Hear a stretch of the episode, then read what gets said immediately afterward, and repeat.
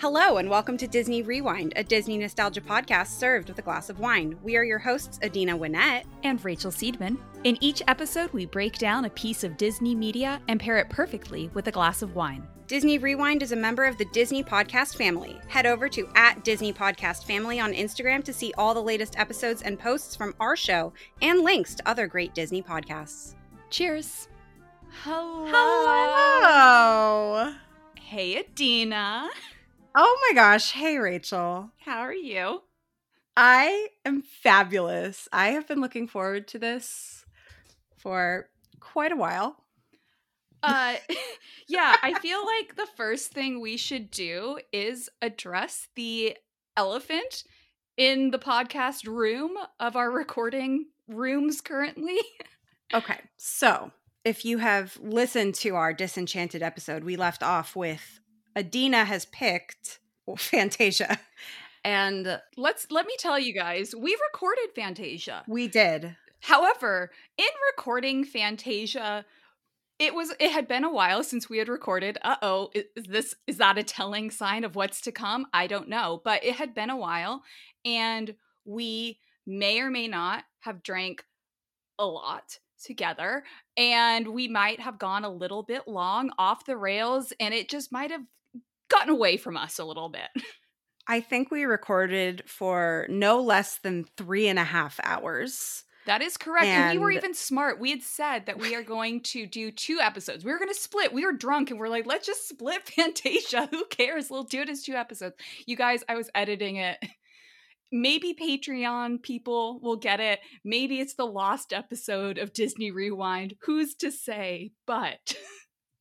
But the long story short, the TLDR is we are not releasing that episode for Anytime the foreseeable soon. future.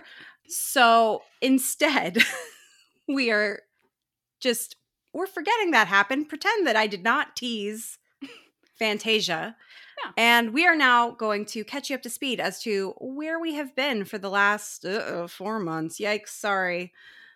Well, if you guys are wondering where we've been, we've been real busy. You know, Indeed. 2023 life is very different. We started this podcast, as y'all know, in 2020, and the world and our lives were very, very, very different in 2020 than they are so far, thus far, in 2023.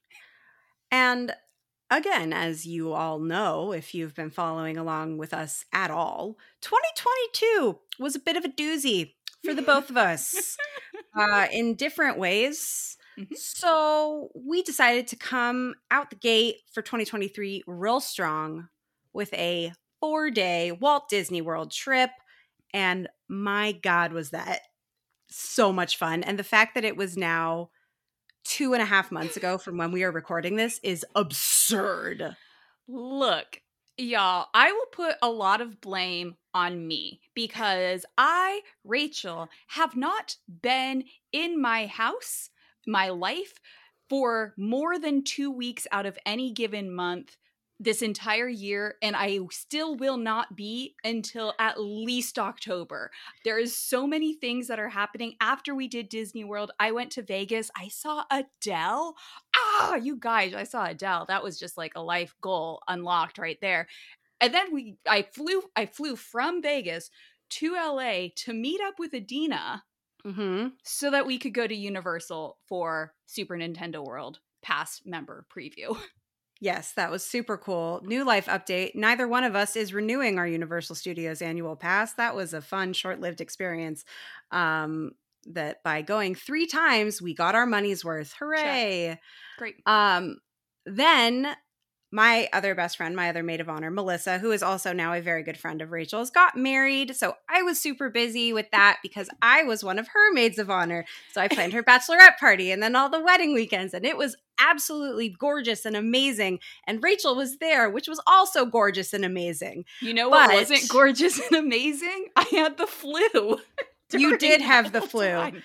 And so Adam and I had to lovingly nurse Rachel to health along with Winnie. I will say the Winnettes as a household, dear Lord, did I I had a horrible fever. It was really bad. It was I was very, very, very ill two days before this wedding and they took very good care of me. So that's true friendship right there from that entire family. You are so welcome. And you know what? Cheers to Adam and me for our future parenting. Woohoo! I'm so glad I'm your test baby. yes. I mean, you know that, obviously. yes. then what what's happened in March? Then I don't even I know. went to Montana. Oh, I was right. in Missoula, Montana for a week of work, which was very stressful, lots and lots of traveling and uh it very fun. I got to see snow fall and like cover the streets of Missoula. Beautiful place. Really enjoyed it. Had a ton of fun. Went on a little ski trip with uh, my coworkers. Such a cool experience. So then that happened, and then a couple weeks later, we went to Food and Wine Fest. Oh my god. Food and Wine Fest was so good. I had not been I don't think you had been either since 2019 yeah. for Food and Wine Fest. And it it truly did not disappoint. And the vegan options are plant-based options.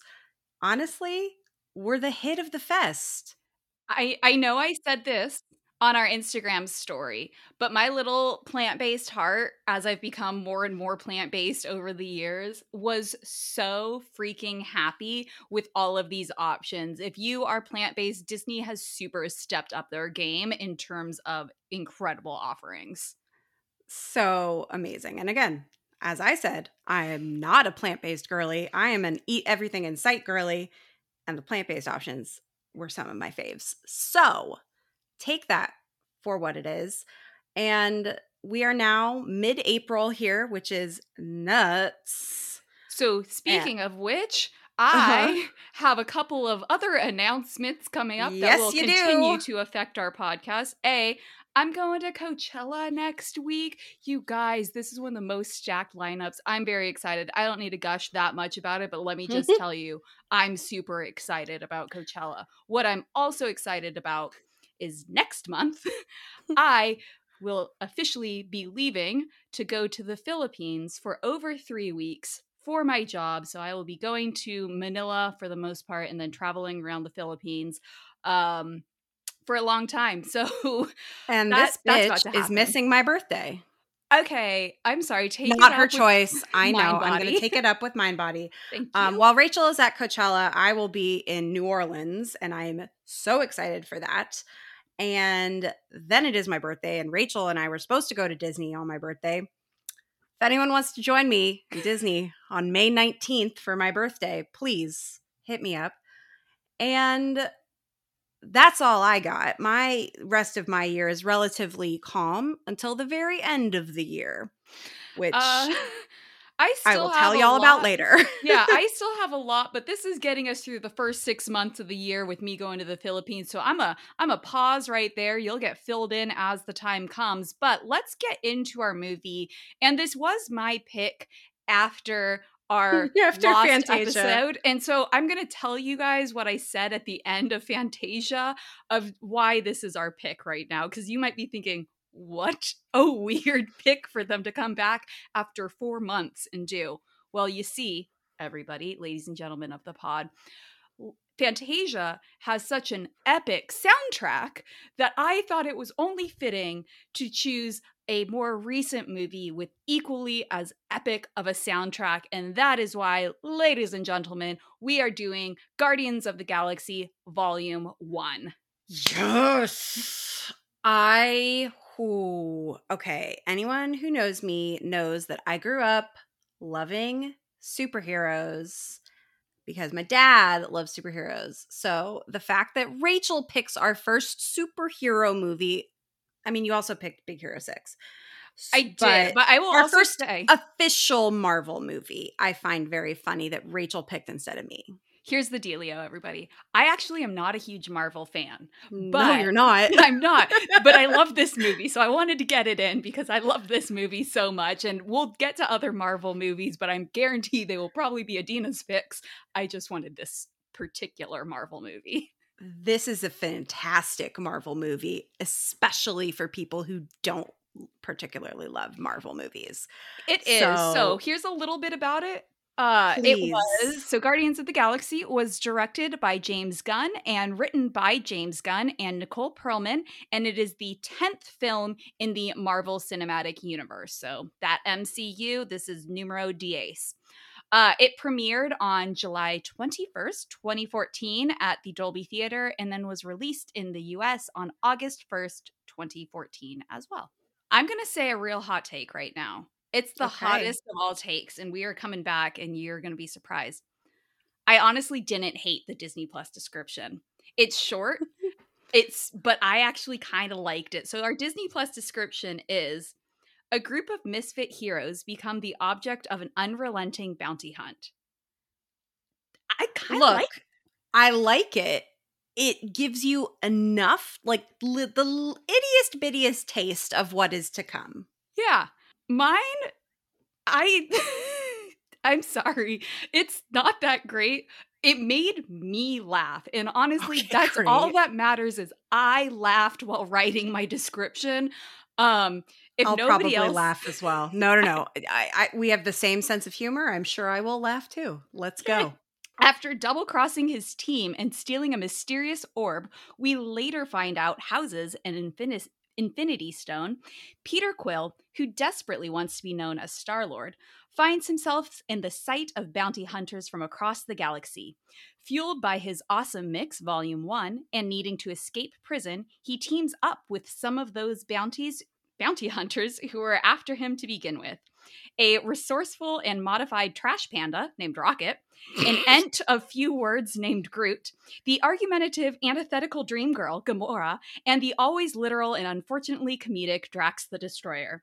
Together, they become the Guardians of the Galaxy and not only prevent the villainous Ronan from destroying his mortal enemies on Xandar, but they also manage to keep the Infinity Zone safe and protected.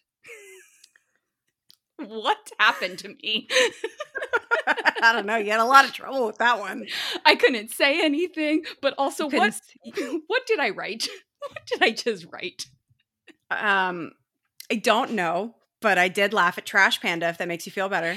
It did. Thank you. Okay, you're welcome. So, as if Rachel isn't messing up enough Yeah. here, let's add alcohol to the mix. Please. Now, I am excited for this wine. Today, we are drinking the 19 Crimes The Uprising. And if that sounds familiar, it is because two years ago, over two years ago, we had a different 19 Crimes wine on this podcast. Crazy. Um, for uh, episode nine, The Great Mouse Detective. And that was funny. I went back and re listened to that this morning. And um, Rachel got the wrong wine. So that time we were drinking different wines. And I will say it was not Rachel's fault. It was Thank the you. Bevmo employee's fault Thank but- you. we double checked. We do both have the same wine. So this is a red blend. And I'm just going to read the back of the bottle before we taste. And then I have very few tasting notes. I Yes. saved my cork this time because that's Oh, what that's- good. That's, what spun us out last time. I want you to know that I do have my cork. I'm glad I have my cork as well. Okay. But I'm just going to read the back of the bottle here. Then we will taste it, have some very quick tasting notes because there is a lot to talk about for this movie. And if you want to learn more about 19 Crimes, go listen to episode 9. The Uprising, a new wine aged for 30 days in rum barrels, pays homage to Australia's rum rebellion of 1808. Due to the government's hindering of the rum trade, the rebellion was the only time a group of soldiers and citizens banded together to overthrow the government. A portion of this handcrafted wine has thus been aged for 30 days in rum barrels and is dark with jammy flavors and a smoky finish. Mm. Jammy and smoky. Jammy and smoky. Um, so for the first time in 2023, Rachel, let us Wait. raise. God damn it. Okay. Sorry. So, Rachel, for the first time in 2023, let's raise our glasses with a very hearty cheers. Cheers. Ooh. Mm. I like the nose on that quite a bit. Mm-hmm. That's bold. Ooh. Whoa. I'm reading the notes and it's so accurate and I love it. Okay. Wow. So, the first thing you notice about this wine is its very dark ruby color, but this nose, you will get hints of cocoa, red and black fruits, wood, and spices. I am particularly getting the cocoa. I was going to say the wood. I get a real Mm. woodiness on this. And on the palate, you can taste a fruity, sweet, smoky flavor with a chocolatey finish with vanilla and caramel. 100%. 100%. This is a deliciously not overly sweet wine. This is not a dessert wine. I'm not toting it as a dessert or sweet wine, but it is definitely on the sweeter side. And it goes really well with roast meat and hard cheeses. But yeah, this is just like a super fun blend. It is made from Syrah, or as they call it, Down Under Shiraz, Grenache, and Cab. So those grapes are then aged for 30 days in these rum oak barrels, which Rachel's totally getting in the nose. hmm But the whole point of 19 Crimes, again, if you want to learn more, you can go to their website or take a little listen to episode nine many moons ago. but back in this time in Britain, there were 19 crimes that the government claimed if you did these crimes, they would send you to Australia. And so that is how Australia was colonized. I, on my cork, have number 11. oh, What do you have? I have number six. They're different. Okay, what does yours say? Uh, mine is number six stealing from furnished lodges. Oh. Uh, 11, you will like this one. Stealing roots, trees, or plants, or destroying them. Oh, I'm going to prison. the amount of prop lifting I've done, I'm going to prison. I'm very excited for this very alcoholic wine because, you know, it is soaked in rum barrels. Therefore, it is high alcohol content of 14.5%. But I very much enjoy this wine, very drinkable, and I'm sure it will get us to the point that we need to be at. ba ba ba ba. Um, okay. oh, this is so nice. I like recording. Um, okay. Me too. I've missed this. Me too. Hmm. okay okay. Uh so let's get into it. I know that you did a lot of production stuff and with you being a marvel fan i definitely am going to be leaning on you for that. I'm going to kick us off with just a couple of things and then i'm going to let you take over and then we will save what i everyone knows i'm going to be talking about what could rachel possibly want to talk about we'll talk about it later um so to kick us off with this movie uh, we have Nicole Perlman, who I said earlier was one of the co writers on this. And she actually began working on this screenplay back in 2009. So this came out in 2014, and she was working on this in 2009. And I think that really goes to show a lot about how Marvel in the Marvel Cinematic Universe is really planned out and how they do want to be making these connections. I mean, you see at D23, and we'll talk about when it was announced at which D23, like they plan out Marvel so freaking far in advance. Oh my god, they have movies planned. I'm sure for the next like 10 years. Yeah.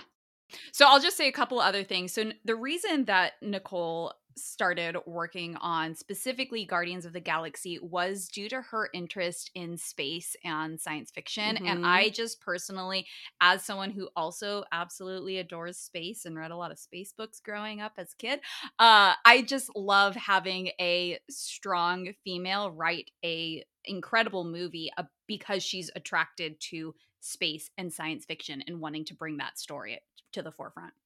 Now, while I absolutely love that theory that and love that, um, I don't know if you know the backstory because I'm about to burst a little sad bubble for you here. Don't Um, burst it. I don't want. I don't want my I'm bubble really, burst. really sorry. So Nicole Perlman was actually enrolled in Marvel's screenwriting program during this time, and I guess everyone in this screenwriting program picked a different uh, title to write about. So she picked Guardians because of again her love of space. She spent two years writing a draft of this movie. In late 2011, she was asked to create another draft before James Gunn was brought on to contribute to the script.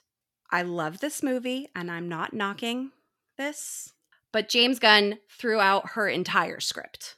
Oh, I know this is not at all Nicole's script, but because of the Writers Guild of America rules, she is still credited alongside of him because she worked so hard. He said that the script really didn't work for him and his ideas like it just didn't fit with his overall vision of the movie and I am so sad because I would have loved to see what Nicole's version of it is. So while she is credited as a co writer, she did not actually write the script, and that breaks my heart. I will continue to live in denial. Thank you very much. It's not just River in Egypt, it's my way of life. Look at you. oh, man. But let's. I've gotten uh, funny recently.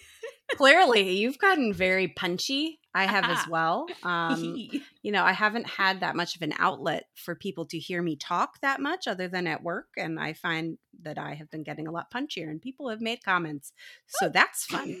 Um, so let us bring it back a little bit to development of this movie. The president of Marvel Studios, Kevin Feige, first mentioned Guardians of the Galaxy as a potential film at the 2010 San Diego Comic-Con, stating, quote, there are some obscure titles too, like Guardians of the Galaxy. I think they've been revamped recently in a fun way in the comic book. Feige added that should this movie be made, it would feature an ensemble of characters similar to that of X Men and the Avengers. The film was then announced to be in active development at the 2012 San Diego Comic Con during the Marvel Studios panel, with an intended release date of August 1st, 2014. Two pieces of concept art were also displayed one of Rocket specifically, and one of the entire team. And so we begin production. January 2013, filming was scheduled to take place at Shepperton Studios in London. And Marvel announced that the film would be released in 3D. Feige did discuss that he wanted Guardians of the Galaxy in relation to the MCU to be more of a standalone film. It takes place in the same universe and we see some of the same characters, but you can go into this movie with little knowledge about Marvel. This Rachel's girl. pointing at herself. And you can still understand the root of what is happening. You can still get into the characters, feel their their intensity and and really be part of that experience without any Marvel background.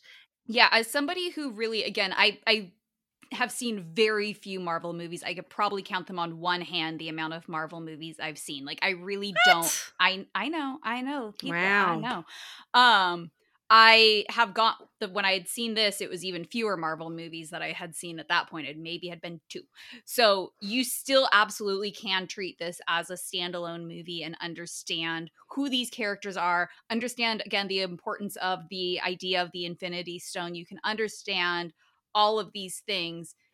Yes, they fit into a bigger world, but I think he absolutely hit it out of the park. If he wanted to make this a standalone, he did that because you do not need to have any other context to understand what's going on in Guardians of the Galaxy. for sure. And the filming completed on October 12th, 2013.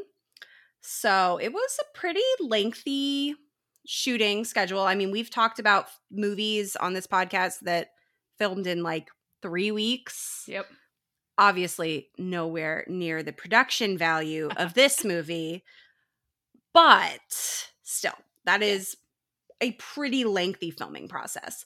Um, I have a few other fun facts Okay. just in general um, that we can go into before you before you get into your dive, which nobody has guessed at this point. Nobody's guessed Um, what I could possibly talk Nobody. This movie was the highest grossing film of summer 2014 at the North American box office, becoming the first August release to top the summer box office since ticket sales were regularly tabulated in the mid 70s. It was also released in 42 international markets and grossed 66.4 million on its opening weekend. The name of Peter Quill's ship is the Milano. Uh, and no, it is not named after the cookie. It is named after Peter Quill's childhood crush, Alyssa Milano. Which, like, reasonable. choice. Great choice. Good choice. Um, we also Though if I were to have a ship named after like Timberlake, like I guess that'd be a pretty cool name but for a ship. it's not very spacey. Is Milano spacey? Kind of. No, I don't know not. why. No, it's not. I think Timberlake I- is way more spacey than Milano. Settle our debate. Um, We'll put a poll on our Instagram story. What is more spacey, the Milano or the Timberlake? so while there was a lot put into the CGI, something that James Gunn really wanted to do was use as many practical effects as possible. So that included building the entire prison set, which reportedly weighed 350,000 pounds. And the size of the Dark Aster, they did not build this because um, it is 11 times the size of the Empire State Building, which is approximately 16,000 feet. Yeah, I think I think it's clear that they weren't going to build a spaceship that was giant and capable of having that many other spaceships inside of it. Yeah, yikes. Here's a nice little heartwarming fun fact Bill Mantlo, who is a legendary Marvel Comics writer, he co created Rocket. He tragically ended up in institutional care after a hit and run accident in the 90s left him really injured. And one of the surprise upsides of adapting Guardians into the movie is this a benefit that brought this man. So Mantlo's brother, Mike Mantlo, told The Hollywood Reporter that Bill was happily able to be moved out of the nursing home that he'd been in for 20 years and into a new home where he could receive in home care thanks to the compensation packages sent his way as a result of this movie being made. Girl, it's a Tuesday night. I'm not trying to cry over my wine right now. That I is know, so incredible. But it's just it just warms my heart so much. It's like sure, obviously making movies like this gives so many people jobs and stability for a time, but knowing that this man who suffered a tragic accident created this beloved character that is now being enjoyed so many years later by millions and millions of people can get a small part of that and like live the rest of his life in a more comfortable way is just so I found that just just so wonderful and needed to be shared. Well, my heart has just grown three sizes this day. Um, that is real sweet. I love that so much for so many reasons. Um, also, I just think that we need better healthcare in the United States of I America, mean, and I'm just gonna let's, get on that soapbox right now. A little bit better, it could be. Look, Um, we we only have so we only have so much time. I, know, and I know. I'm I using some of to- my time. I'm using my time. Your time. Okay, great. to be Uh, on my soapbox. Don't disagree. Anyway, let's move on. Rachel, I've been talking for a long time and sharing lots of facts, so now it is your turn. It's true. I've been drinking a lot of wine, hence my soapbox. So I feel like, in case you guys didn't guess that I was going to talk about music, you're probably a new listener, if I guess. If you did not guess this, you are new to the podcast and welcome. We are so happy to have you. Longtime listeners, you know I'm going to talk about the music. How could I not talk about the music of Guardians of the Galaxy? So this is a two parter. We're going to talk about the score of the movie and then we're going to talk about the soundtrack of the movie. So we're going to save the soundtrack. We're talking about score first because actually the score and the development of this movie is imperative to the movie being what it is. So let's give some props to our composer, Tyler Bates. I'm going to give him a very iconic little moment right here. Let's take a Ooh. drink to Tyler Bates. Cheers, Tyler. Mm-hmm. So he composed the score for Guardians of the Galaxy, and he had already worked with James Gunn in the past, and so he kind of had an idea of how James Gunn likes to do things, which is why they are a great pairing. And what I mean by that is before any of the actual cinematography actually started, James Gunn had Tyler write several themes prior to shooting so that the scene could actually be matched to the music instead of the score being matched to fit the scene. Whoa. So this entire movie was really focused music first, movie second, visuals second. We are going to create this idea Oh. via music and via sound and we're going to craft this m- movie around it so that makes this even more we don't have to take a drink but even more iconic in how great this music is because it so really is what drives the cool. whole movie i know That oh my god. so this took a lot of cooperation and working together between Tyler and James in advance because the scores would not only be the final piece, it would they're not a temporary filler. This is the actual final piece that we're going to be getting uh and everyone's going to be acting to the music and all of the cues to what they're doing is to the music that's already written. So it influenced the performance of all of the actors as well. So not just how we're going to map out the scenes, but the actors had to hear all of this music so that they could plan how they were going to do things to make this movie visually what it is. That that is so so cool. Like As a music I wanna know. I'm yeah, I want to know like what other movies have done it this way. Right? Ooh, that's a good thing to look into, and maybe I'm going to have to do a little secondary later dive on that because I I Mm. think it definitely you can tell that music was important to this movie. Like soundtrack aside, you can tell that music is important to this movie. And it really drives it. And so yeah, I'd be interested in if like James Gunn has had this idea in other movies or if Tyler has had this idea in other movies. I don't know. We'll come back to into it. Very into it. Very into you doing this dive and coming back and sharing it with me. however, however, I don't know that many have because the amount of work and effort that Uh-huh. went into this was a massive undertaking by both uh, Tyler Bates and his entire team. For four Sure. months, they clocked upwards of 100 hour work weeks to produce the finished product. So it's not super easy peasy. they definitely worked their ass off for this. Uh, Uh-huh. that's four months of one hour, 100 hour work weeks. Ooh, boy. That's a lot. That is that is a lot. Yeah. So after all of that work, they actually had a total of 29 different soundtracks that was composed for this movie. Uh, here's a quote from Bates that at least half of the cues in the movie have more than 500 tracks of audio to them. What? Holy shit. I only for this purpose wish this was a video podcast so you guys could be seeing my faces. Um but holy shit. Side note, I feel like we should figure out a way. We have to look into some tools. I think that we want to eventually during season four figure out a way to give you guys some video content. This is not the first time that we've wanted you to see what we're seeing on each other's faces. Um, so that, We'll that's figure, an us we'll thing. figure out we'll figure out the Zencastr. yeah, we'll we're, we'll come back to you soon. We'll come So- back. So that's what I wanted to say about the scores. Like everyone talks about the soundtrack to this and how this is such an iconic soundtrack drink or not, whatever, don't care. Um well because I'm gonna say how iconic it is for like a thousand more times. So we don't Cool, need cool, cool, drink. cool. Love it. Um, but everyone always talks about the soundtrack, but this score, the work that went into this score so that every actor knew what they were doing based on the music. Oh, oh my heart's so happy. I want to say it's unnecessary, but it's not because it's amazing. because it works. Like if it if It it, wasn't noticed, yeah, it's unnecessary and like why did you do it? Except you, this is a really memorable movie, and James Gunn had a vision of what he wanted this movie to be, and let me tell you, that was the right choice.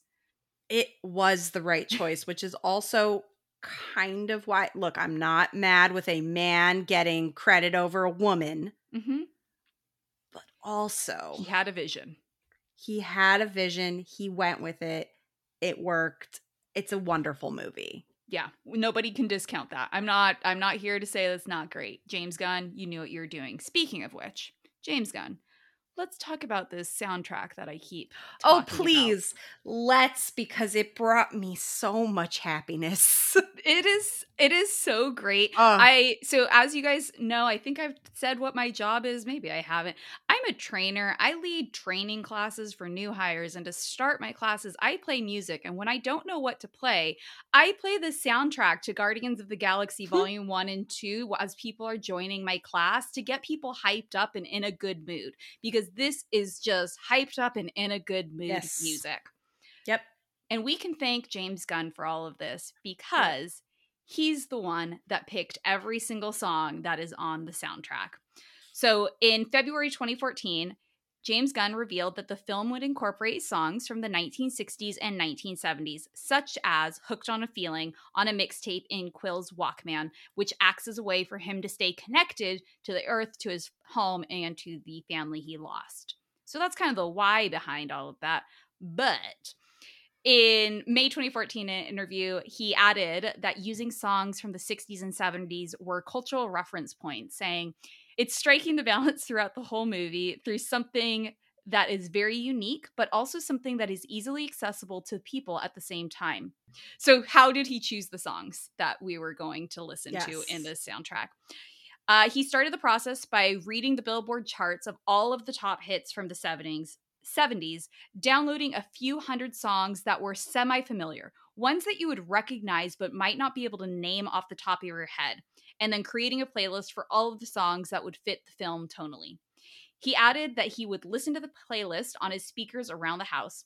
Sometimes he would be inspired to create a scene around a song, and other times he had a scene that needed music, and he would listen through the playlist, visualizing various songs, figuring out which ones would work the best.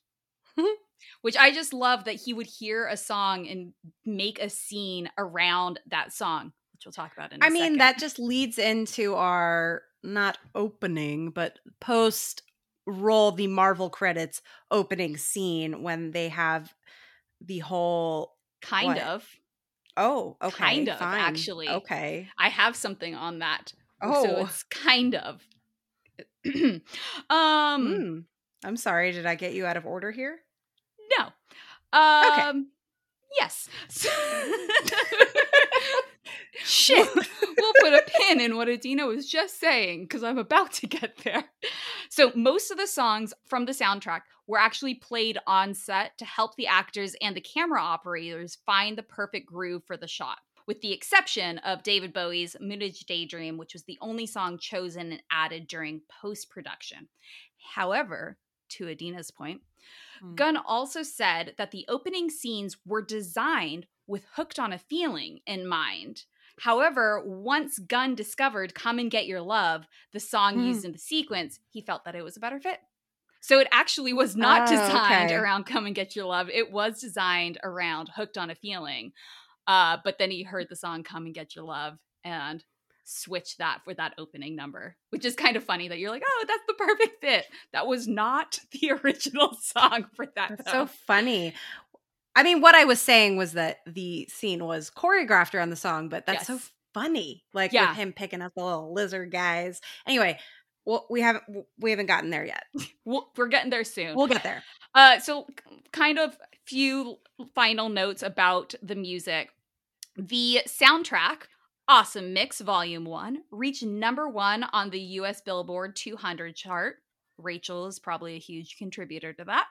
And it is the first film soundtrack ever to do so without any original music. And it was also nominated for a 2015 Grammy for uh, Best Soundtrack. So I like Didn't that. win. It did not win.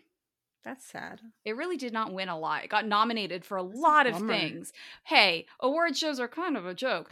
Um Agreed. Rachel has lots of hot takes tonight. Anyways, last that's not that hot of a take. Um No. last thing that I wanted to say about the music. Um only because this has a real special place in my heart and when I read this quote, I was like, "Oh, I get it. This this I get it." Uh James Gunn compared the Avengers and Guardians of the Galaxy to the bands. The Avengers are like the Beatles, but the Guardians of the Galaxy are the Rolling Stones. I was like, Mhm. fuck yeah, they are. Hell It's fucking so true. yes. Sorry, that was It's a lot of swearing, but that's true. so accurate. And as a big Rolling Stones fan, big Rolling Stones fan in this household, uh, I love that. It was a perfect comparison. So thank you, James Gunn, for tying this into music that we all can relate to. God, I love that soundtrack. That is so it's it's just like really feel good music, put it on in the car for a nice drive, and I'm just instantly in a good mood. Well, and I really like what he is saying that when that first came out, it's now obviously been out for a long time and everyone knows all of these songs now. But he's Mhm. right. Those are songs that you would hear and you'd recognize, but I couldn't tell you half the name of the songs that are on that soundtrack. I'd That's be like, true. I recognize them, but I That's don't very true. know the name of them or who who performed them. So I also just kind of like that he gave a bit of a revival aspect to this music that again was obviously popular to begin with because they were charting and that's how he pulled songs to begin with Mhm. but they weren't songs that everybody knows the name and the artist and everything so i just also like as like a little extra that he brought some popularity to artists and songs that might not have gotten it any other way Another thing that I love is that Disney owns Marvel, and that is why we get to be discussing this movie. So I did the ittiest bittiest dive on Disney's acquisition of Marvel just because I was curious and I figured you guys might be curious. Well, maybe just Rachel. By the questions When did Disney buy Marvel? Disney bought Marvel in 2009, and a press release announcing the acquisition was released on August 31st, 2009. How much did Disney pay to buy Marvel? Disney paid a total of $4 billion for the purchase of Marvel. Mhm. is that where the price comes from in the movie I really hope so. Okay. That'd be so funny. because they say 4 billion units or credits or whatever the fuck their currency is, Is it billion or million? i think it's billion Okay, that's really funny. And in 2019, CNBC reported that in the decade since the purchase, the MCU had made Disney over $18 billion at the box office. that roi is looking pretty sweet Why did Marvel sell to Disney? In 2009, the New York Times reported that Marvel had trouble financing some of its major movies and meeting a requirement to raise a third of its budget by selling off overseas distribution rights. The company ended up needing to finance that third itself, which would be a great deal easier as a subsidiary of Disney. But Disney, on the other hand, in 2009 was really focused on growth. Our wonderful once again CEO Bob Iger said of this deal, there are so many opportunities to mine both characters that are known and characters that are not widely known. Um, but who did own Marvel before Disney? And uh, it was an independent company. Marvel's chief executive at the time of the deal was named Isaac or Ike Perlmutter, and he bought Marvel back in 1998 after it had filed for bankruptcy. So Marvel as a whole, not doing super great pre Disney. Um, but after the merger with Disney was announced, Ike called Disney the perfect home for Marvel. So all's well that ends well. And that is my very mini dive on Disney's acquisition of Marvel. Short and sweet. Short and sweet. Short and sweet. My final thing that I have here, you guys all know that I love my actor facts. There are a lot of actors in this movie, so in order for me to once again not go too deep, I have just decided to focus on our five guardians. Yay. So, first up, we have Chris Pratt as Peter Quill, aka Star Lord. James Gunn actually didn't want to see Chris Pratt auditioning. Nope. He was convinced later by his assistant at the end of auditions, and after Pratt read for 30 seconds, Gunn stated that he knew Pratt was perfect for the role. Of course, I cannot imagine anybody else playing this role. I read the other people that like were going for this role and I was like wrong, wrong, Wrong. wrong. Yes. Correct. Um, James Gunn actually stated the audition was so good, he was prepared to offer him the role, even if Pratt did not lose the weight. Now, we all know, well, maybe not all of you know, but he lost 60 pounds in the course of six months to play this role, which is absurd. Insane. And um, I I don't love people like completely changing their bodies in order to fit a mold, whatever. Like I can go, that's my rant, body image, and whatever. However, it was actually like a very strict training regimen and diet to get a six pack. And he called it almost torturous, which, yes, of course it fucking is. Yes, Rachel's raising her hand. I actually had in my notes, and I know that we're in Actor Facts and we're not really here or anything. I had That's in my okay. notes like, why did he need to do this? He didn't. And He didn't need He to. didn't. I found that he didn't, but I just found it really interesting that this happened, and I'm curious if we, because that let's let's all take into consideration. This was 2013. The world was very different in 2013 than it is Mhm. right now. I'm curious if he were to have been given the role today and oh my god 10 years later holy fuck if he were to be Mhm. given that role today if we think that he would have done the same thing and lost all that weight I hope not. And I know that he has gone back. He's not as heavy as he was when he played Andy Dwyer, but he's definitely like gone up and down, which is a normal thing that bodies do absolutely since playing Star Lord. But I don't know. I think I'm glad he's like spoken out about it being unhealthy and things like that. Like, this is not what people should be aspiring to do. no But again, James Gunn was willing to accept him if he didn't lose the weight and said, I would CGI a six pack on you. but also like Also problematic. why that's Also I'm- like, why do you need to do that why can okay we Um, ha- i i'm on the we same we need to you. move forward. okay We- i'm so sorry Moving forward. Yeah. Y'all Yeah. know where we stand here. Mhm. Two more little fun facts about Chris Pratt.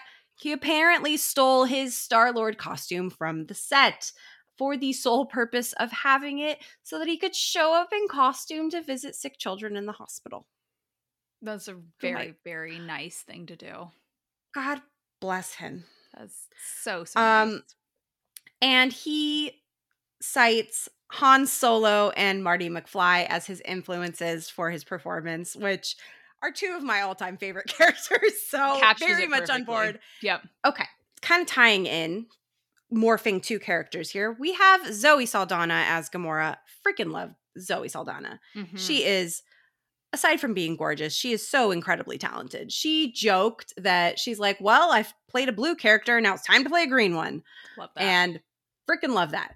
But um, she nearly broke Chris Pratt's ribs while filming a fight sequence. Whoopsie daisy. We've had several times where actors have injured one another, but this particular ins- instance, during training, the two of them would wear protective gear so that they could actually hit each other. However, when the day came to film the scene, Pratt forgot to wear his protective gear and didn't tell her um, because he thought she would hold back if she knew.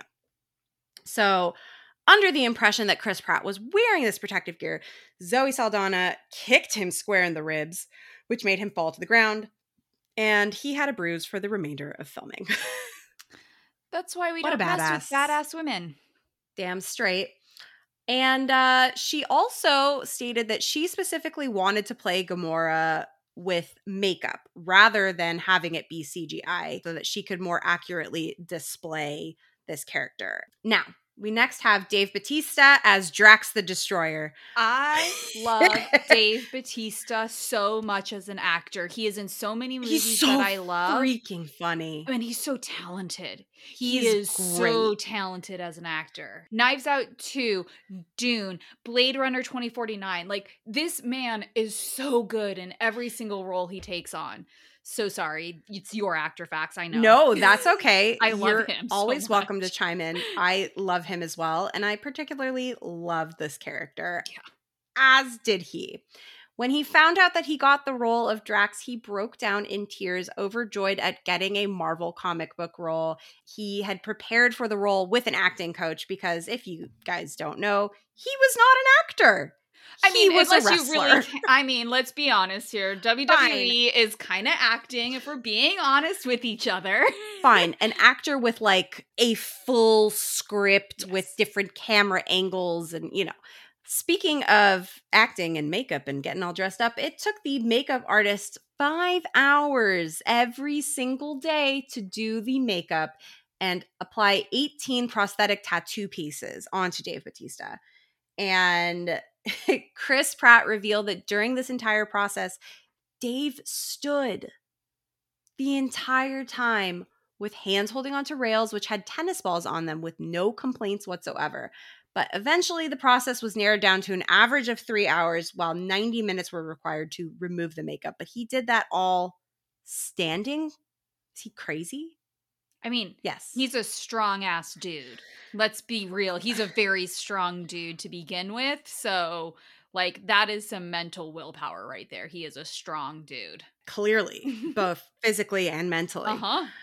Next up, we have Bradley Cooper as the voice of Rocket Raccoon. Catches me off guard every single It- time. I oh know my it's him. God. I know it's I him. know it's him, and I try like closing my eyes and listening, and I'm like, I can't we do sure it. this is Bradley Cooper? Yeah, like, are we to be a sure? Like, is there another Bradley Cooper? Is there another? Truly, I- it's it's baffling to me. But he told Howard Stern that he was paid more for voicing Rocket in this movie than for starring in Silver Linings Playbook and The Hangover combined. Insane. But for his influence, he cited Tommy DeVito, who is Joe Pesci's character in Goodfellas, as an influence on Rocket's voice. So I guess that's where we get this like, this is Bradley Cooper, but it's not. But I don't know. I'm not hearing a lot of Bradley Cooper. In, I will be honest. Rocket. Okay, hot takes galore from Rachel. I'm not a huge fan of like celebrities doing voice acting roles. I think voice actors are incredibly talented and sorely underutilized in Hollywood. However, Mhm. with that being said, big ol' asterisk here, I think Bradley Cooper is the exception to that rule because I think as a voice True. actor, he is so talented. I do not believe that it is him, and I have no qualms with him doing that. It's not some famous person with their voice Mhm. being somebody. It is he is acting as a different character, and I am fine with that. I want to see a recording of Bradley Cooper doing the rocket voice just Yeah. so that my brain can compute it properly. Yeah, because I- at I this that. point, I'm still like, WTF. Yeah. Um, and finally, speaking of voice actors, we have Vin Diesel as Groot. Yeah, we do. Yeah, we do. Him in this role, I I love it. He said that his performance as Groot helped him through a dark time in his life. He was dealing with the loss of his best friend, Paul Walker. Quote. I know, I R.I.P. know, Paul I know. R.I.P. So- Paul Walker. Oh I know. God. So he said, It was the first time I came back to dealing with human beings after dealing with death. So playing a character who celebrates life in the way Groot does was very nice. I know. There's a lot of heartwarming facts today. I just, I, oh, ooh, ooh. ooh, Oh mm, my mm. gosh, that I love that. So I will end it on not as, you know, teary up of a moment. He recorded his iconic line, We will take a drink. Yeah, we will. It is his only line. Mhm, mhm. Kind of. Kind of his only line. He has two lines. It is three of four words he speaks. Yeah, I'm- just saying there's a fourth in there. I know there lest- is a fourth. le- there is a fourth word. Um, so his line, "I am Groot." He recorded it over a thousand times, and he also recorded all of his lines in several different languages, including Russian, Mandarin, Spanish, Portuguese, German, and French, so that they could use his real voice in the film around the world. I love that so much. I, I do love him. too. I love all five of our guardians, and I have a very hard time picking a favorite. I don't know if I can, to be honest with you, because I love all of them in different ways. Yeah. And like my least favorite, I still really love, and that's just like very confusing for me. And it's just anyway, Is your least favorite Star Lord? no, Is it Gamora? yeah. Okay. That's that's reasonable. Those two go back and forth in my bottom. The other three, I can't pick a favorite between the I can't three. pick a favorite like between Drax, Rocket, and Groot. Those three are tied for number one, and those two are tied for number two, It's my favorite basically. number two. It's so true, and it's just I. Mm, they're all such great characters, Yeah. so wonderfully portrayed. But Yeah. speaking of things that are great, for some reason we still have a Patreon, and I apologize to our patrons for not sharing content, but we're still going to give you a shout out here. And we, so I, I got it. I got this because guess what? We have a new patron. So Rachel's been working. She's been workshopping over here. Let, let's do this. Let's see if I can remember what I wrote for myself. Uh, so, of course, we obviously have Clocky McDowell. Thank you for joining us. Ba-ba. But we also now have, whoa, we also now have a new patron. So I just want to give an extra little jingle to the moms with magic. Ding. Ding. we will be right back after we refill our glasses. Ba-da-ba, ba-da-ba, ba. We are back. Our glasses are most certainly filled. Rachel's definitely had some alcohol. And we are going to open up this movie by looking at Earth in 1988, starting with our awesome mix of Volume 1. Oh. I know. This opening, I kind of had forgotten about this opening if I- each other. Look, I don't I think this knew it was here. for us to watch. um for a lot of reasons it was not a great opening to watch Mhm. um i will say i'm not going to comment on how sad i felt i will share several unrelated comments number one the subtitles do specifically say walkman yes. It is a number Walkman. two hey look his grandpa is played by mitchum huntzberger from the gilmore girls Yeah. uh number three i don't know if you have seen volume two Yes. Okay. So when the mom says, You're so like your daddy, all I read is, What? Yeah, I was All the comments to the dad, I'm just like, dislike. So annoying. Dislike. Dislike. That's that's not what we're talking about today. But Nope. the the scene does end with Peter getting kidnapped by aliens. And I will say, going through this movie, I have not seen this movie since maybe 2015. Like I watched it when it was in theaters, and Oh. I've watched it since it came out, and I haven't watched it since. And I've only watched the second one when it was in theaters. So Same. it's really not clear why he's kidnapped at all and like it's such a throwaway thing at the end and i remember thinking as i was rewatching this i was writing i was like why is all of this happening? As someone we all know that rachel likes the the lore the backstory to everything We get the lore and the backstory, just not for several years. yeah dislike that don't i did not enjoy that so we flash forward uh to 26 years later and so we are on our abandoned planet and that is when we get our opening of come and get your love Yes. My questions here are what technology was he using that he can see where people used to walk and where a little girl was petting her dog? Question. but that dog Yeah. was james gunn's dog so that's cool Aw. yeah Question number two uh, What are these intense batteries that are being used to power his Walkman for 26 years? Because I doubt they have double A batteries in space. oh they do he stocked up He has not been back to Earth, aka Terra. So Yeah. He got them on the black market. Also, going back to your previous question about seeing things, what what else can he see with that thing? Like, it doesn't seem like there's any boundaries to what he can see eh, with that thing. giant question mark. if people giant are pooping, question mark on the he tech. see that? Can he just like walk into how it's like The Sims? Like, what are we seeing here? I have I have a lot of questions. Does it only work on the planet of Morag? Does it only work on a specific date and time? are people Give pooping? me the lore. Are people pooping? I'm sure they were, but we're not going to see that. So we have Peter Quill dancing along on the planet of Morag. He jumps over a gorge filled with the grossest, ugliest, largest eels I have ever seen. I hate it so much. We know you don't like eels. We're I know. We're, I really, we've- really dislike we, it. We know that you do not like that.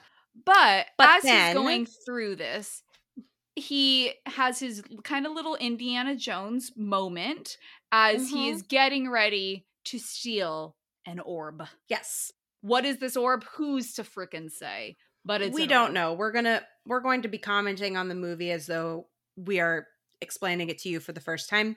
So he steals the orb, and then all of a sudden come the bad guys Yes. who are speaking what the subtitles say native language. Yeah, I was intrigued by our subtitle choices for certain things too. And I said, Mm-hmm. "Re- couldn't it be alien language? Couldn't it be Right. other I mean, maybe it's a real language. I don't know. But also, pause. Is this our first PG 13 movie? No. Who Framed Roger Rabbit was PG 13. No way it was. Really? PG 13 didn't exist when Who Framed Roger Rabbit came out, I'm pretty sure. oh. Then I think this is our first PG 13 movie. Sexy. Hmm. Disney ReWINEd After Dark PG 13 edition. It's got some spicy language in it. It does, and some spicy actions. So, yes, the bad guys are there, led by Djimon Hounsou's character, who is Korath, I think is the character's name, That is correct. uh, as well as what Peter Quill calls Ninja Turtles, which that is how I then saw them for the rest of the movie. Is they were these little rock turtles. yeah, really can't unsee that. They were they were Correct. rock turtles. But we find out again, this is where he introduces himself. He wants to be known as Star Lord, uh, not as Peter Quill as we know him from earlier. And I just loved that this is very much a uh, Pirates of the Caribbean reference of you know like but you have heard of me like i really really enjoyed that that moment Peter distracts our bad guys. He gets away into his ship, the Milano, after a little run in with a giant geyser of water that almost completely renders his ship unusable. But he gets away and he's spinning, and then all of a sudden, a half naked chick pops out from the hull. Look, I felt so bad for her. I I did too. I was like, poor Bereet, man. Like, I get that. That would be a real bad situation. He didn't remember his her name. He didn't remember she was there. What a fucking douchebag. I also love that she is wearing the shirt that he was wearing when he was a child on Earth. Kind of funny. Yeah, that's cute. So, as he is reconnecting with Bereet, um, Yondu calls, played by Michael Yes. Rooker, and he was not supposed to. He, Peter Quill, was not supposed to go after the orb. That was a task given to Yondu. And they are a group of ravagers. Yeah, as said in Rachel's summary, he double crosses. I mean, he just kind of mm-hmm. I don't know if it's double crossing as much as going rogue. Either way, he he goes against what he's supposed to do and he takes this orb for himself and in doing so, he gets the first bounty put on his head, the first of many Yikes. bounties Mhm. on poor Peter Quill where Yondu would needs that orb back immediately. Again, nobody here knows what the orb is. Now, we then are introed to our villain, Ronan, Okay. who gets perhaps the most menacing and horribly terrifying intro of any villain ever. He does. And in doing so, I didn't take this note until later, but I don't want to wait until later to say what I have to say. Throughout the entire movie, this GD movie that I'm watching, I'm wondering who the hell Oh, does Lee Pace play in this movie? I love Lee Pace. Who the hell does he play in this movie? He's freaking Ronan. What when I put that together, like at the very end of this, and I'm talking at the very end of the movies when I finally put this together, uh, my mind was blown. I will say, as horrible and as menacing and as evil as Ronan is as a character, Lee Pace is such a good actor. Oh Like- my god, amazing. Oh my god! But he initially auditioned for Star Lord, which would have been a horrible miscast. wrong, so wrong.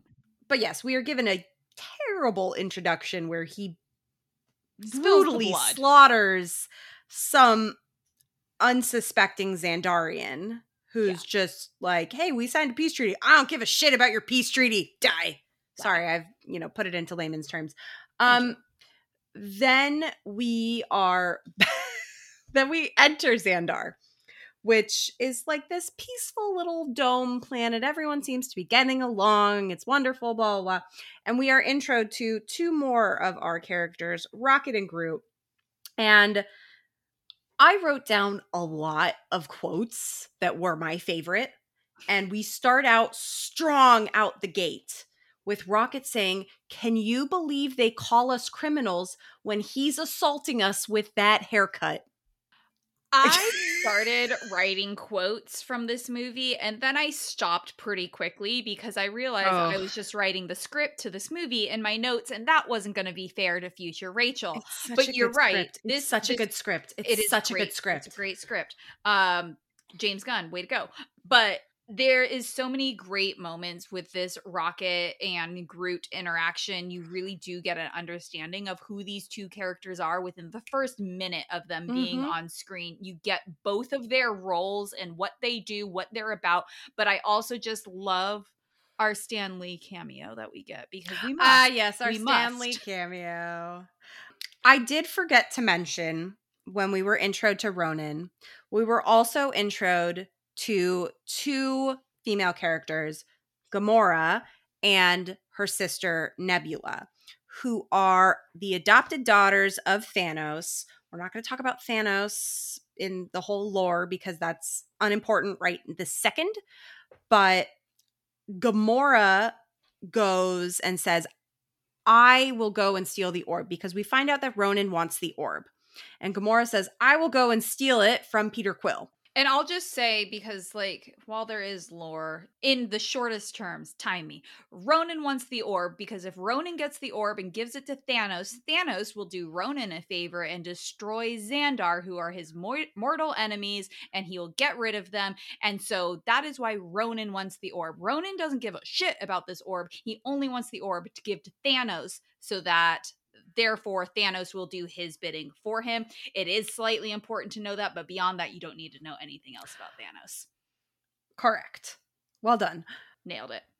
So we see Peter trying to sell the orb to this man who initially tasked Yondu with getting it.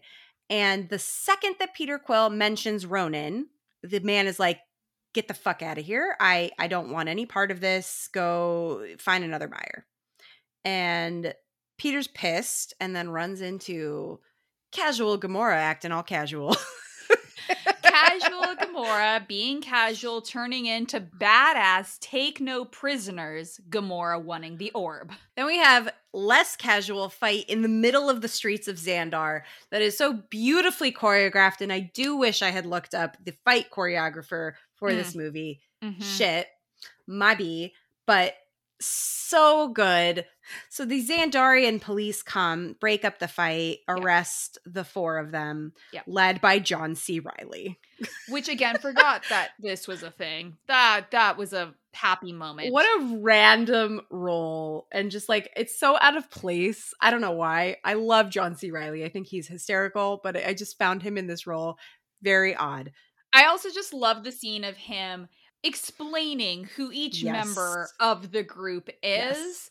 Beautiful moment. John C. Reilly, great Mm. actor, perfect delivery, perfect timing, and all of the other actors as their moment is happening.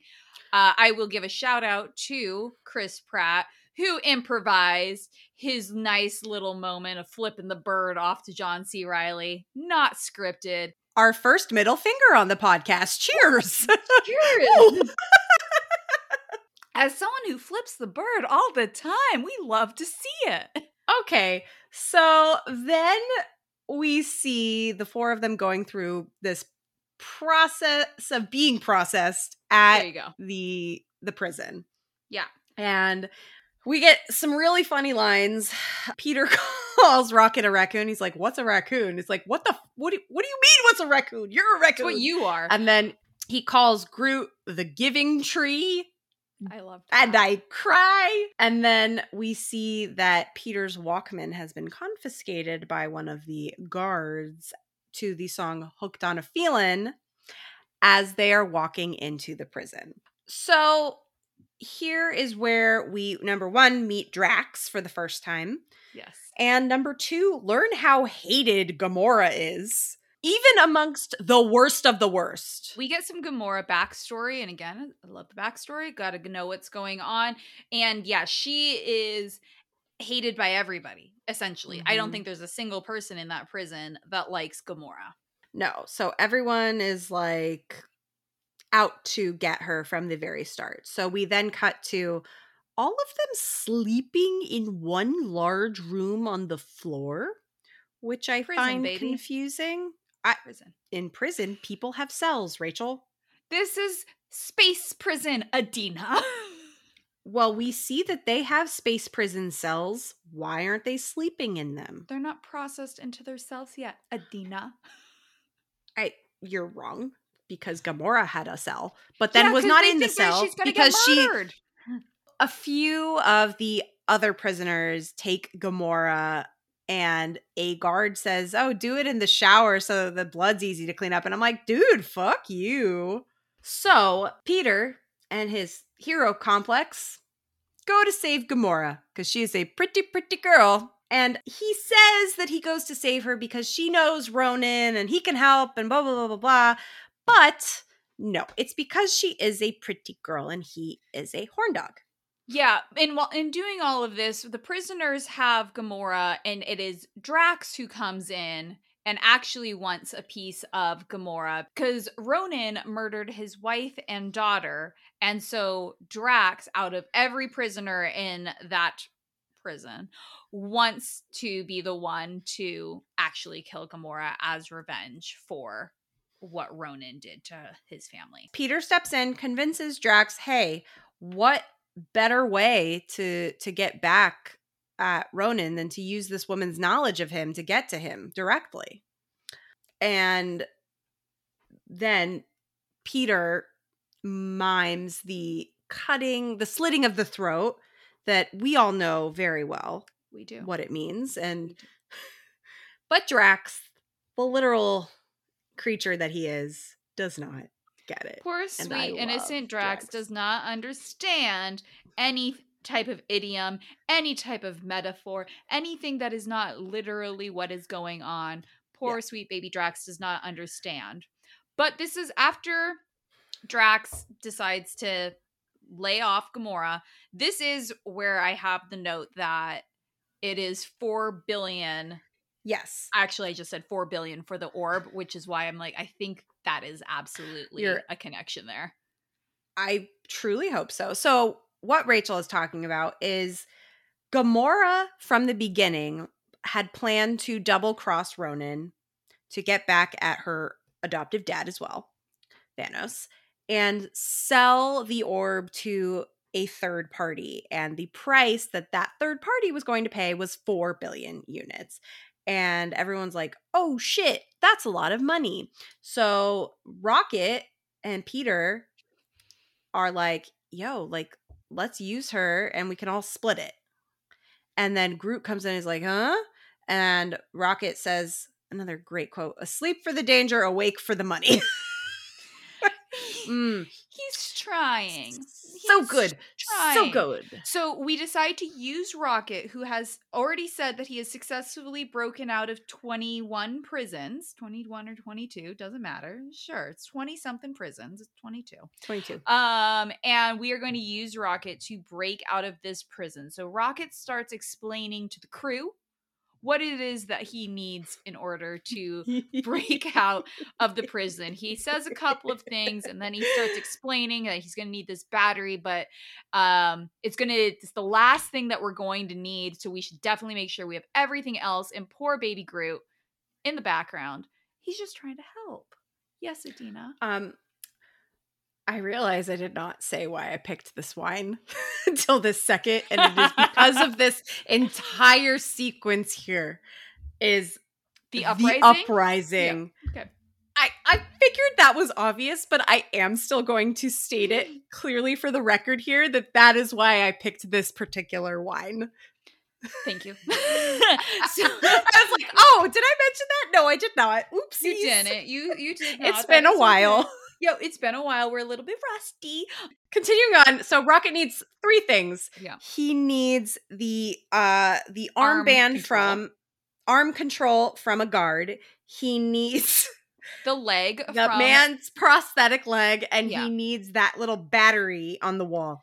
And the second he mentions the leg, I'm like, I wrote in my notes, OMG the leg. I forgot about the leg and immediately remembered the leg.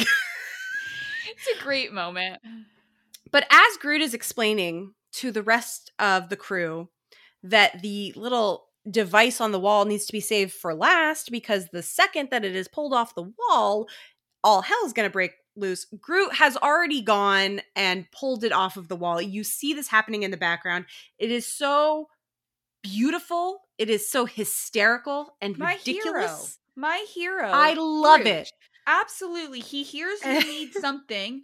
He goes get something. I do not see problem here. Like So- Groot is so great, but in doing so, eh, to Rocket's point, all hell absolutely breaks loose. And so Gamora is going to go get the armband. Peter's going to go get the leg, the very important leg. And Rocket is going to meet up with Groot with the battery. It's the best thing ever because Gamora is just being such a fucking badass. And then you have Peter just being like, So, uh, what do you want for your leg? I need your leg. it's so stupid. I and this is why again the writing of this movie is so good and these characters are so good that every scene that the character is in it is clear who this character is. There is never any question about the role of each of these people and who they are in the grand scheme of things. It is clear who Gamora is and how she's going to get shit done. It is clear who Peter is and how he's going to get shit done and it's clear how Groot who Groot is and how Groot is going to get shit done like it's very clear. It's so good. And like the five of them all assembling together for the first time, I'm like, yes. And I know Guardians that you don't say. Guardians. Asse-" That is literally what I wrote in my notes, but that's not the line. So they're all in the control tower after having grabbed their respective parts. We learned that the leg was not needed. Rocket just thought it would be funny, which is Gotta a running Rocket. gag. I love Rocket. So Rocket is trying to figure out his next part of his plan. And he's talking and he's talking, but he's not really doing anything. Drax, I know that you. T- I, I'm just going to call out my favorite lines because I ha- I wrote them down, so I have to say them. He says, "Cease your yammering and relieve us of this irksome confinement." And then Peter replies with, "Yeah, I'll have to agree with the walking thesaurus on that one." And Drax says, "Do not call me a thesaurus." And that is a beautiful moment. I love that so much. But that's where we learn that Drax's species are very literal. Yep. And Rocket says everything goes over their head. And then he re- Drax replies with nothing goes over my head. My reflexes are too fast. I would catch them. and I just so it turns out that Rocket's plan is to turn off the artificial gravity in the prison. So all of the guards as they're about to fire upon this tower with a defeating shot are thrown into the air along with the prisoners and rocket programs these little drones to carry the prison to the milano I'm going to be honest with you. I think Rocket is probably the most useful one out of the Guardians. Like, eh, Oh, none 100%. of them, like, yeah, you can go kind of far with brute force and being a funny dude and strong and all of that, but like, Rocket's a gosh darn genius. oh he is a genius and later on in marvel movies there is a question as to who is actually the captain of the ship and it's 100% rocket, Rocket. not peter quill No. um and i will die on that hill but they all get to their little baskets of thing of their things that they brought and peter notices that the walkman the Walkman is missing. missing. Which, like, if I were Um, him too, uh, I would be pissed.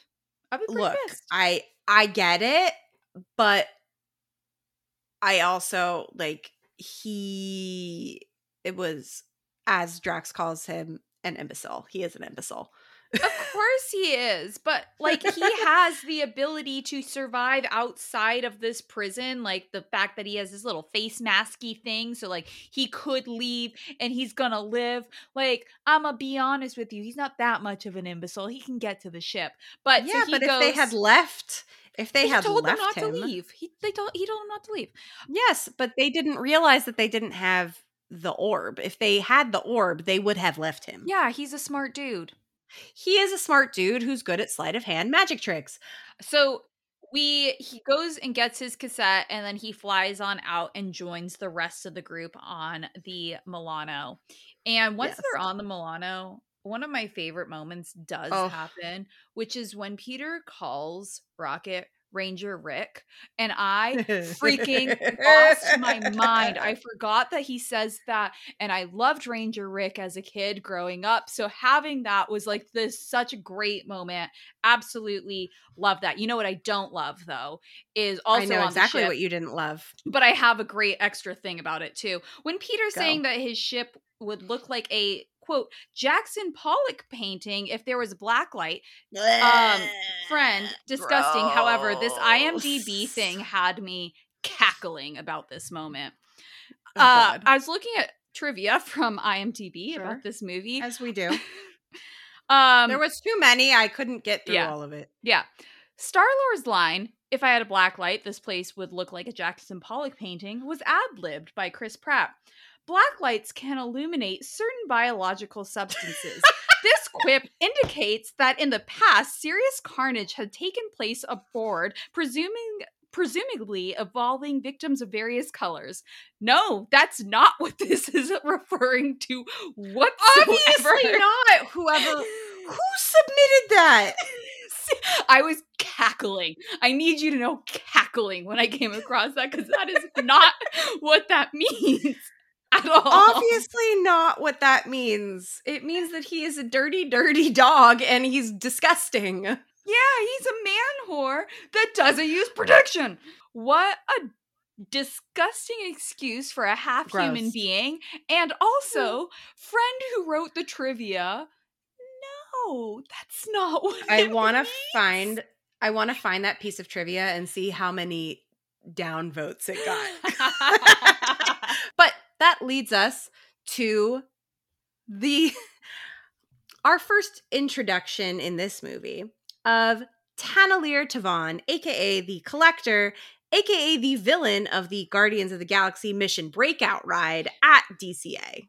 Which I will say, as I already said, I haven't seen this movie since 2015.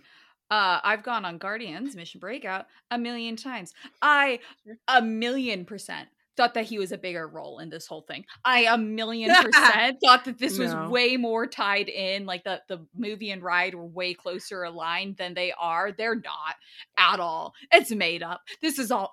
It's all. It's all made up. What the hell? Um. So I. it is all made up. I yeah, I didn't realize that when I was rewatching this movie. So we arrive in the planet district of nowhere where there are no laws.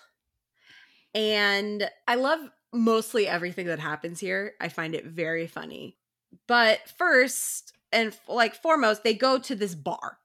Yeah. With gambling and like animal fighting. This doesn't seem like a smart idea. I have a lot of questions. Drax is having the time of his life. Groot is absolutely horrified. Yeah. My poor baby Groot. and Drax says, Now let's put more of this liquid into our bodies. So, Rachel, drink. Cheers. Okay. Cheers. We'll do, Drax. And then Rocket follows it up with, That's the first thing you said that wasn't batshit crazy. Yes. We can all agree with that. A hundred percent. Then we cut to Peter explaining several things to Gamora. Number one, what is a Walkman and what is Earth music?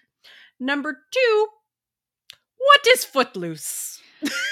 Comparing her to the people of Footloose is funny. Also, side note, our beautiful and incredible Zoe Saldana is, while she says she does not dance, is a professionally trained ballet dancer. Yes, I I know. know. This It's queen, so funny. this queen, I absolutely love that she does not dance when she so clearly does dance. Um, but Yes. yeah, I also appreciate Gamora.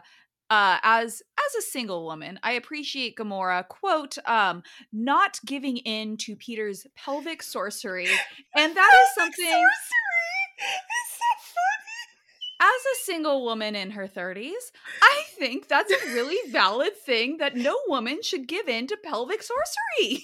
Agreed. Agreed. Agreed. But anyway, we then hear some after the pelvic sorcery, we we cut to a fight amongst the guardians. Rocket and Drax have gotten too drunk and are fighting, and Rocket does not like being called names. Well, with that, I'm also going to drink so I can get on their level. Drax leaves the group to go and do something. He goes and he's calling for fucking Ronan. Drax, my boy, what you doing? So meanwhile, while Drax is off on his little revenge side quest, um, the rest of our guardians are brought down into the collector's collection. And we meet Benicio del Toro playing Benicio del Toro. what is this He- casting? he's- I, he is himself in every movie. And I said this coming out of The Last Jedi too. I'm just like, you are playing yourself, sir. You He's have not one role, he's not and it acting. is yourself. Honestly, he's like Michael Cera. Michael Cera and Benicio del Yes. Toro, Toro are the exact same person. They wandered onto a set. A director said, "You're what I'm looking for. Put on this costume," and they just talked. That's it. That's that's what they do when they uh, cast to a movie. I I don't love it. Therefore, I'm not mad that the collector doesn't have that big of a role in this movie. Which is why I was so confused because I'm like, wait, this was very tiny compared to Mission Breakout. Yes. So he is the buyer of the orb. yes. And we now learn what an infinity stone is. Yes. That is it is this ancient power that someone who holds them can control the universe, can make things appear, disappear. You get a very quick glimpse at the Tesseract, which Yep. we learn later is also an infinity stone. Um, for all you little Marvel nerds who know this shit, uh, like me. I am a Marvel nerd who knows I this shit. know it. I just haven't seen the movies. I I keep up with pop culture. We don't know which Infinity Stone there is. We know that there are six. yes. And anyone who possesses all of them essentially controls all of time and space and reality. And so Gamora is like, holy shit. Before that happens though, we we have our poor sweet assistant Carina over here has been a Ah, little Carina. bit overworked by her boss. Just a little bit. She's not exactly treated very well. And so as we are learning about the stone, um Carina decides that she's she's she's done. She's a little done. Uh and she goes to grab the infinity stone and in doing so causes a massive explosion. killing herself in the process. Yes. because we learn in Tivan's backstory of the stones that no mortal being can hold a stone and mm. survive. nope. Miraculously, all of our guardians are fine, as is Tivan. Magic. Magic. But the entire collection is blown up, and Gamora immediately goes to wanting to do the right thing. She's like, this shit is dangerous. We need to take it to the Nova Corps on Xandar so that they can protect it. We're not going to go fucking sell this thing. That's Yeah. not like this is a world killer. Right. This is not some random artifact. This is actually something that can destroy everything. And so she wants to do the right thing. But in doing so, again, our good old friend, Drunk Drax, has called Ronan to them. Whoops a doodle. Draxy Doodle poo. is right. What have you done? So uh enter what I like to call and sorry, this is this is how I kind of feel about Marvel, so I'm so sorry. Enter Swarm One, as I like to call it. Yes. Um, every Marvel movie has multiple swarms throughout the movie, Correct. and this is Yes. Swarm One. Uh, later we'll have Swarm 2 Mhm. Um, but this is Swarm One, and in Swarm One, Ronan and his peeps, his little peepy peeps, come to get the stone and fight the Guardians. Ronan could give two shits about Drax and his backstory and just destroys him throughout this swarm that is going on. Yeah. Other things that happen during the swarm is uh, a giant game of space bumper cars because that's what I called it. I called it bumper Because- boats, but like same same. Oh, same, same, same, but different. Mhm. Yes, Rocket and Peter and Are in Gamora go into indestructible, indestructible rocket pods, Pods. Yeah. but they are not supposed to leave this atmosphere. So when they go into space, they become a lot more destructible. And Nebula blows up Gamora and gets the orb. Womp womp womp. And Gamora is there Dying. and Peter calls Yondu to come pick him up, give himself up so that he can save Gamora.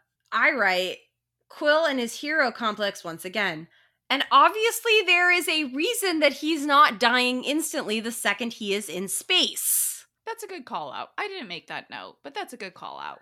And back on Nowhere, I'm going to go to my main question of the Okay. film.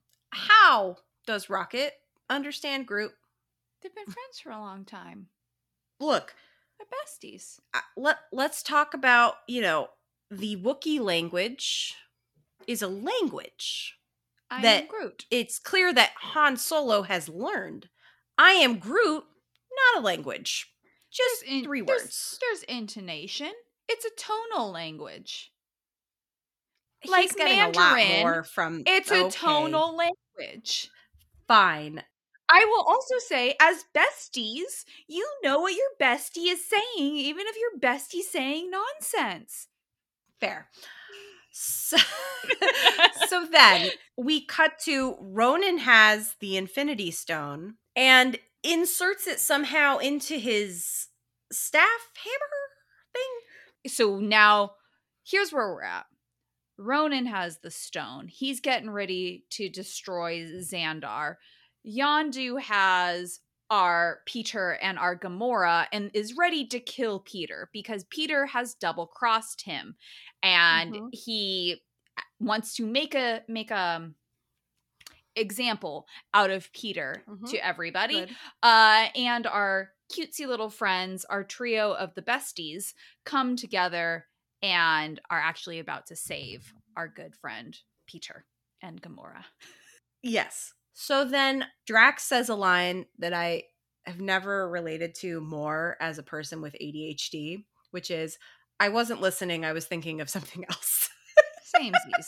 Big same. Samesies. Big same Drax. But then we get to this moment of we have to save the planet of Xandar. Yes. And this moment is so moving. At one point during this, the last one to participate is Rocket. And then he gives in because he says, quote, I don't have that long of a lifespan, to which I looked up, obviously, how long a oh, raccoon's lifespan no. is. Oh, it made me cry. It's two to three years. No, Rocket lives little- longer than that. He has a lot of body does. modifications. I know, but all those little trash pandas that you see out there in the world, everybody, is two to three years. Be kind. Be kind to nature. It's not that long for them. Oh, Hmm. yeah. Poor raccoons. So then let's let's let's get back to something funny, which is it's time for them to talk the plan, and we get a let's talk the plan montage intermixed with everyone getting dressed. Yeah. Rocket then says for this plan to work, he needs he needs some guy's cybernetic eye. No, it is not. That's so funny. Okay. But but the plan starts with Peter reaching out to John C. Reilly's character to be like, "Yo, I'm a dick, but here's what's happening." Fortunately, the Nova Corps believes Peter Quill. what if they didn't? What if John C. Reilly was like, no, he is a dick? Like, Right. Was never going to happen. we have fight sequence I've lost count. Swarm 2. essentially what is happening is Ronan's massive ship is coming down into the Xandarian atmosphere because essentially if Ronan touches the Infinity Stone to the ground of the planet, every living thing on the planet will die. So, AKA, for everybody else, the goal is he cannot get on the ground. Do whatever it takes. Do not let him down on the ground. So, the entire Nova Corps, with their super awesomely shaped ships, interlock with one another to create this force field around the massive ship.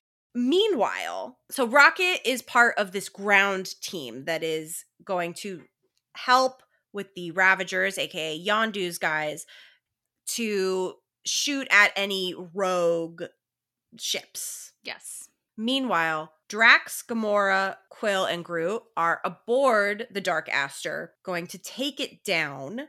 And they have this wonderful thing that Rocket has built. So all that needs to happen is Gamora needs to take down the sh- shield door, which she knows how to do. And once they get in, all they have to do is fire this beautiful gun that Rocket the Genius has made, and ba ba ba ba, everything will be good. Psych! My my notes from this point on are ridiculous. We then see Yondu working his magical arrow back on the planet. Everybody is in the middle of this huge fight. It's not looking great eventually because Ronan decides to kind of blast through the really cool shield that has been formed uh-huh. by the Nova Corps. It's not looking good. Then Rocket to the rescue. He shoots his magical gun. It does not work. And then lots of things happen. We have Gamora versus Nebula. We have Rocket and the Ravagers versus the Space Demons. And then we have the Guardians versus Ronan's goons. Then Rocket rams his ship into Ronan. And if the ship doesn't kill this dude, what the fuck will? I believe that would be an Infinity Stone. Correct. The, the Dark Aster is going down. And Groot I sob. I know that he makes it through. I know he makes it through. But I get very emotional at this part where Groot wraps his body around his friends. Yeah, he says, We are Groot. This is one of the most beautiful moments coming from a freaking character that says three words. Like, this a character tree. says, uh, you said he's a plant. I'm sorry, you corrected he me. He's a plant, but he looks like a tree. Thank you. So we we have this character who clearly, like I said, it's a tonal language. I was slightly jesting earlier today in this call, but I, I I do mean it that like he doesn't say a lot, but he says a lot, and so for him to change what he says and save all of them. And in his little tree bundle, his little Treebones Resort. If you've never been in Big Sur, 10 out of 10 recommend. If you don't know what I'm talking about, look it up. But in his Treebones Resort, puts all the lights in there and keeps them safe as they come crashing down to the ground. He sacrifices himself, but knowing he's okay. He's okay. Got me through this moment. Yeah. You know what was okay? was Awesome Mix Volume 1. Of course, it has to survive.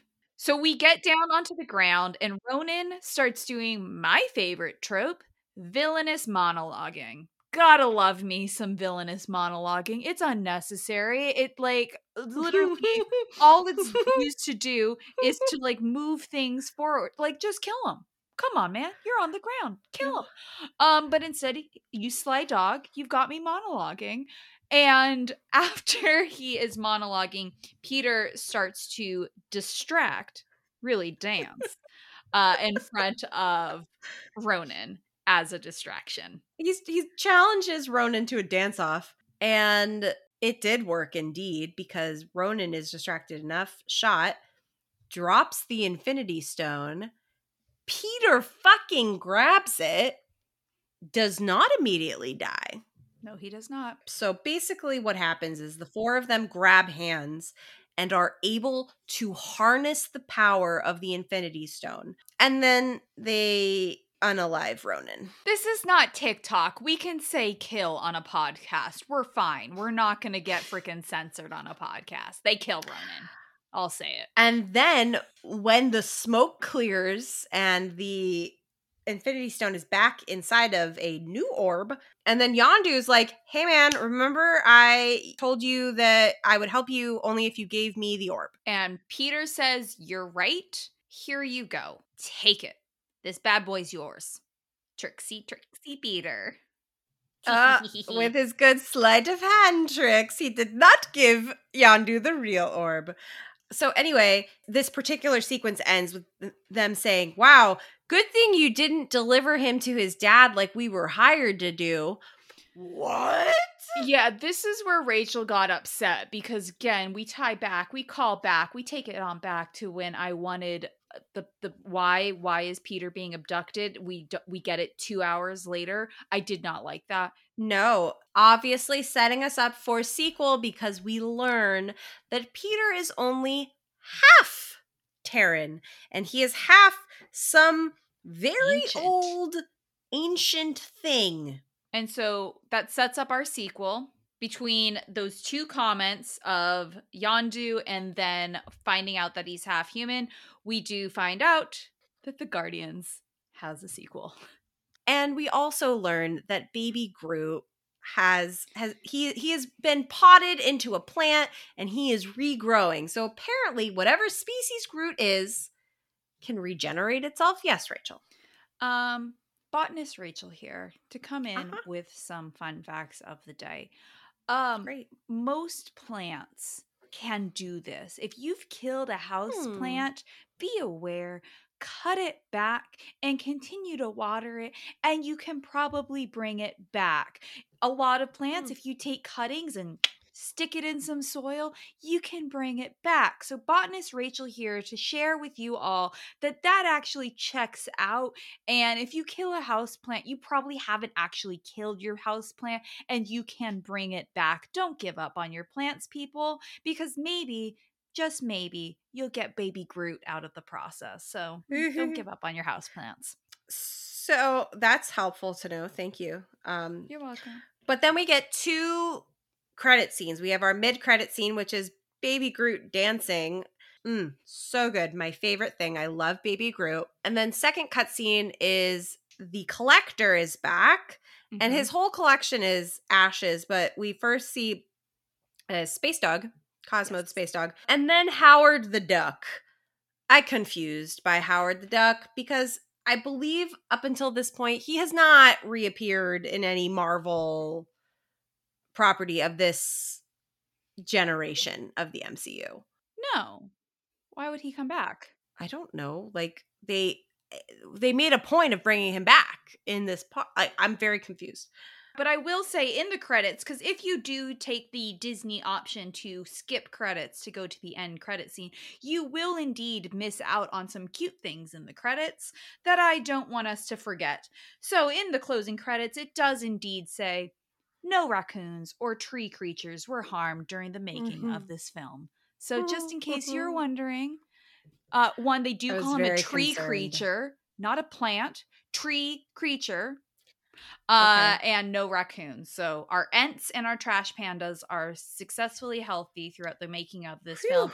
And that, ladies and gentlemen, we are back, baby. And that was Guardians of the Galaxy. ah, what a good movie. That's to, great. To come back with. It was. I love that movie. Yep. Loved our discussion. Yep. Really enjoyed this wine as well. Like, twas fun. I mean, I drank a lot of it. Oozy. So same samesicles. Loved. so we're going to prepare you guys that the remainder of this season is going to be relatively sporadic because Sorry. as you heard rachel's travel schedule is ridiculous. But um speaking of the next episode i will share what that will be. This is a movie that i hold near and dear to my heart. It is not marvel and it is a movie that i have wanted to do on this podcast probably since we started. You know it's talking about guardians are unlikely people teaming up with one another towards a big bad. What is another movie that does that? Wreck It Ralph. ah! I don't know what that sound was. I'm so sorry. I apologize to all of our listeners. I don't know what that sound was except excitement. Wow. I can't tell you, like, when people ask me what my favorite Disney movie is, I will say of recent movies, it is Wreck It Ralph. Wow. It is my comfort movie. It is my make me happy movie. And I have not watched it in years. So I'm very excited to look into this and discuss it on the podcast. That sounds. I love that movie so much. I love the soundtrack in that movie. I love Mhm. so much. So a great soundtrack. So we will get another episode in before I go to the Philippines. And so yay, I'm really happy that it's this. I do I will apologize to all of you guys. Again, I I didn't even tell you the rest of my traveling that will be happening after the okay. Philippines. So I'm Later. apologizing in advance uh, for our sporadic nature of this podcast. We still love all of you. We appreciate all of your messages. Me Everyone who has reached out to us asking us where we are, we appreciate that. We're Um, fine. we're We're fine. alive and well. We are just, just a little life- stressed. life is a little lifey right now and we could go for a little bit less of that but we don't get that luxury so i think all that there's left to do is uh really raise our well for me very empty glass i know Bad um, luck. it's okay hold on Just a little sippity sip. There you go. let's raise our not empty glass and say for the first time in a long time a very hearty and happy cheers everyone Cheers, you guys. Uh, Bye. oh, no. Thank you so much for listening to Disney ReWINEd. You can listen to us on Spotify, Apple Podcasts, Anchor, and many other platforms where podcasts are found. Connect with us on social media by visiting at Disney ReWINEd on Instagram and on Facebook.com slash Disney ReWINEd for some fun content and moments mentioned on this episode. Join us over on our Patreon page, patreon.com slash Disney ReWINEd, and receive bonus episodes, shoutouts on the podcast, and more behind-the-scenes content. For more information about us and our podcast, check out DisneyReWINEd.com. That is D I S N E Y R E W I N E D.com. Cheers. Cheers.